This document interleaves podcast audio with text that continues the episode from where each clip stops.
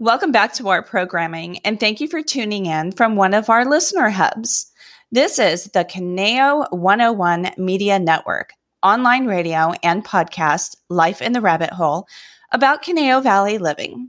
And I am your host, Lori Carisse. I'm a small business owner, entrepreneur, parent, and your neighbor living in the Conejo Valley.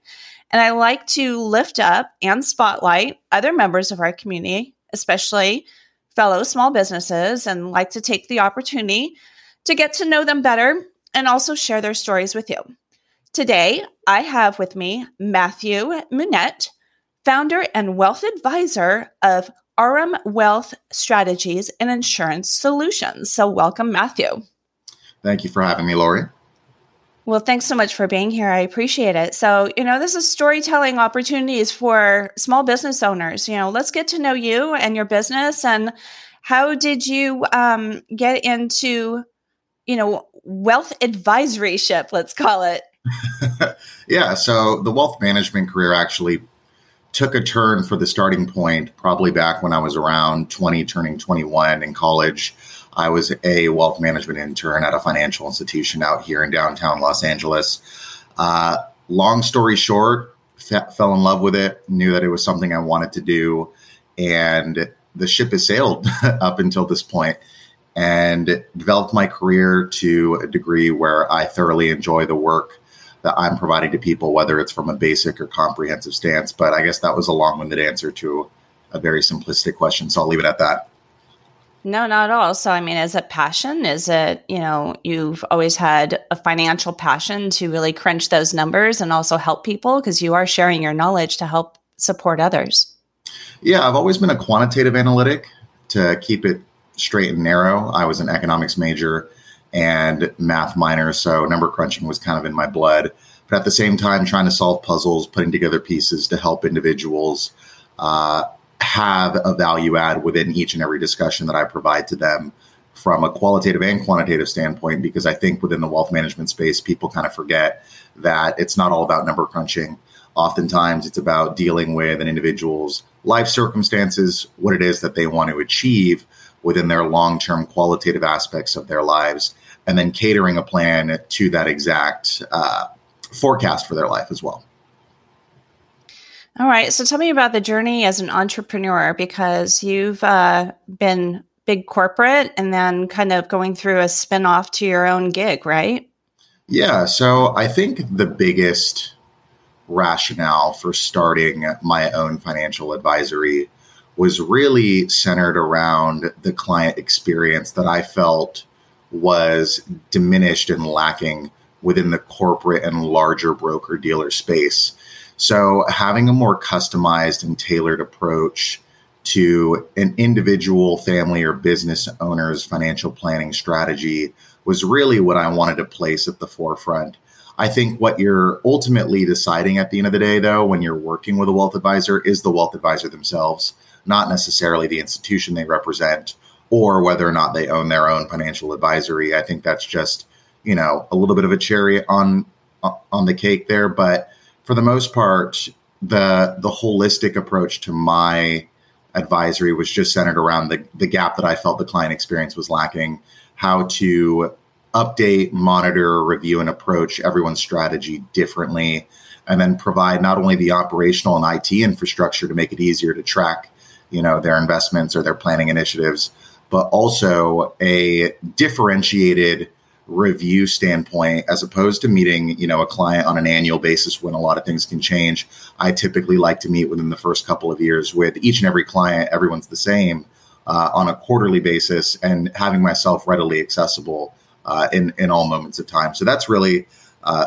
what sparked the the rationale for me to open up my own practice along with the uh, the back end incentives where i'm allowed to contract with other institutions that you know my existing affiliated broker dealer registered investment advisory may not specialize in. So it, it gives me tentacles in different ranges uh, from the infrastructure side that i didn't have before as well. Wonderful. So sometimes when i hear the term financial planning or financial advisor i all all of a sudden feel extremely incompetent with my money. And I also kind of go to like more of the end of my life, financial planning to really settle in and retire. And I think it's so much bigger than that. Tell tell me about some of the steps along the way that yes, perhaps the big goal at the end is to be secure in your retirement years, but those retirement years over you know the past decade or so, I mean, boy, my grandfather when in that generation it was you retire at 55 and then it become a little bit more like uh, what 65 and i believe the last time i kind of looked that up i think the average age of retirement was more like 72 73 74 so how how do we kind of what are the steps not the steps along the way that that's when you build your relationship with your client but besides retirement you know i'm a parent um, working with you does this also help me get a jump start on college planning and and needs for them as well as for myself? Sure. So a lot to unravel there. And so I'm going to try to compartmentalize my response. The first is I think the reason why people have the first notion of retirement planning when they think of financial advisor is because there's a big discrepancy in how the American population plans for their retirement. So not having the knowledge around how much money or skin in the game they should be putting into their investments, but also what types of investments to own is a huge aspect to that. And so financial advisors always find themselves in a little bit of a pickle because, of course, they want to talk about short term investment strategies. Of course, they want to talk about you know how long it's going to take for a real estate purchase to take place if they were to invest x amount of dollars with a forecasted investment return of such and such right retirement planning is interesting because there's only one shot to do it and most people are behind so that's why we tout it uh, more often than not than other strategies. Along with college funding, there's only really one shot that we can get at planning for those particular spaces. And if we don't, it can set us back pretty far if expenditures and costs are not mitigated, right? So we're paying out of pocket, you know, for four years. And if your your kid's going to be going to school for a longer period of time, maybe even more money, depending upon what type of parent you want to be. You want to fund it or do you want them to fund it and take out loans? So I think that's why we tout that more than not. But if we want to look at really comprehensive strategies, I think what wealth advisors are misnotioned for is our abilities to set expectations very well if the wealth advisor is worth their salt. So the ability to provide forecasts uh, underneath capital market assumptions, which is where we think as a wealth management industry, markets may go from US markets to international to emerging markets, and then providing those expectations, right, uh, for the investors. So they know exactly where they stand within their, their planning initiatives.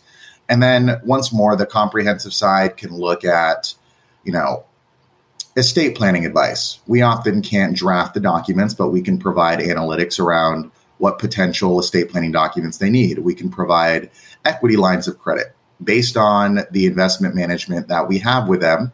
Uh, and we're managing their money. We can provide equity lines of credit from a bank that will take a look at the portfolio and say, okay, we'll give you a low interest rate loan backed by the collateral of the account that I'm managing for them. So you can borrow against ultimately what your portfolio is providing, uh, which people don't realize, you know, wealth advisors can do. We can provide UMA programs, SMA programs, set up charitable funds uh, to have money invested and to get deductions. We could set up employee benefits for the company, get deductions for the business, provide entity we can't create the entity for the business, but we can say, here's why this certain entity may make sense. Let, let me point you to a business attorney that will allow you to set that up. Right. So we quarterback a lot of the general discussion centered around an individual's financial life. And in most cases, when it comes down to actually growing their wealth, we're the only ones that can do that. We can't give tax advice. We can't give legal advice down to the T, but we can quarterback to what we call, you know, a Mario type of scenario where we have our tentacles in different uh, parts of everybody's financial planning life and then point them in the right directions for that. So we've been living through a two plus year pandemic. Have you seen a pretty big climb or uptick in the estate planning category? Yes. And in general, demand uh, has been pretty drastic in a positive note. You know, there's been an ever growing demand now for markets with turbulence to want someone to navigate them through the infrastructures, the forecasts, why things are happening, and then give a rationale behind that, right? So, yeah, I'll, I'll, I'll keep it as simple as that. But estate planning for sure has been up there. I think financial institutions for the last couple of years have really come out with strong profits, revenues across the board. Um, so even the numbers speak for themselves. I see you've included insurance solutions in in your services. Tell me a little bit about that. What types of insurance? Yeah. So within financial planning, I typically like to say there's the holy trinity of insurance solutions enveloped in the retail side of finance. So this is looking at disability insurance, long-term care insurance, life insurance. The reason for this is because one of the major risks associated with financial planning is the medical risks. As we get older, our body's going to deteriorate, we don't get healthier. And then statistically, we want to mitigate uh, potential health concerns that can completely ruin uh, financial planning initiatives. So, you know, a death in the family is something that we want to be sure we take care of with a will, trust, and a life insurance policy for cash payout. And also, uh, if you carry a bunch of debt like a mortgage, um, we also look at disability insurance because statistically, 33% of Americans will have a disability at some point in their life that'll last longer than a year. Okay, so we don't want to be out of work and not earning an income due to a disability. So that helps, you know, some replacement of income when we have a disability policy underneath our belt.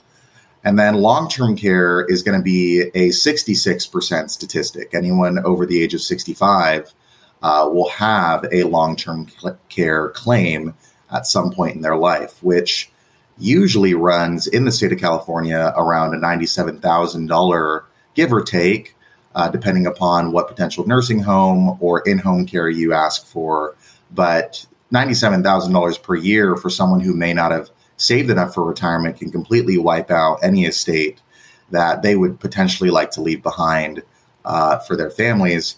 And Medicare and Medicaid uh, don't necessarily step in unless you meet certain requirements. So we want to be sure that we're touching all corners. I don't like to talk about insurance as much as the next person, but I would be doing a disservice if I wasn't blatantly, even in the title of the business, not providing the full scope of what we do. And that is, you know, wealth management from all types of perspectives. Very good. Yeah. You don't want to leave conversations off the table if you do have that area of expertise that you can help provide them. Why not be like a full service, Correct. right? Um, business. So, as an entrepreneur, what is the growth plan internally besides your customer base? Do you plan to uh, go solo or build a team?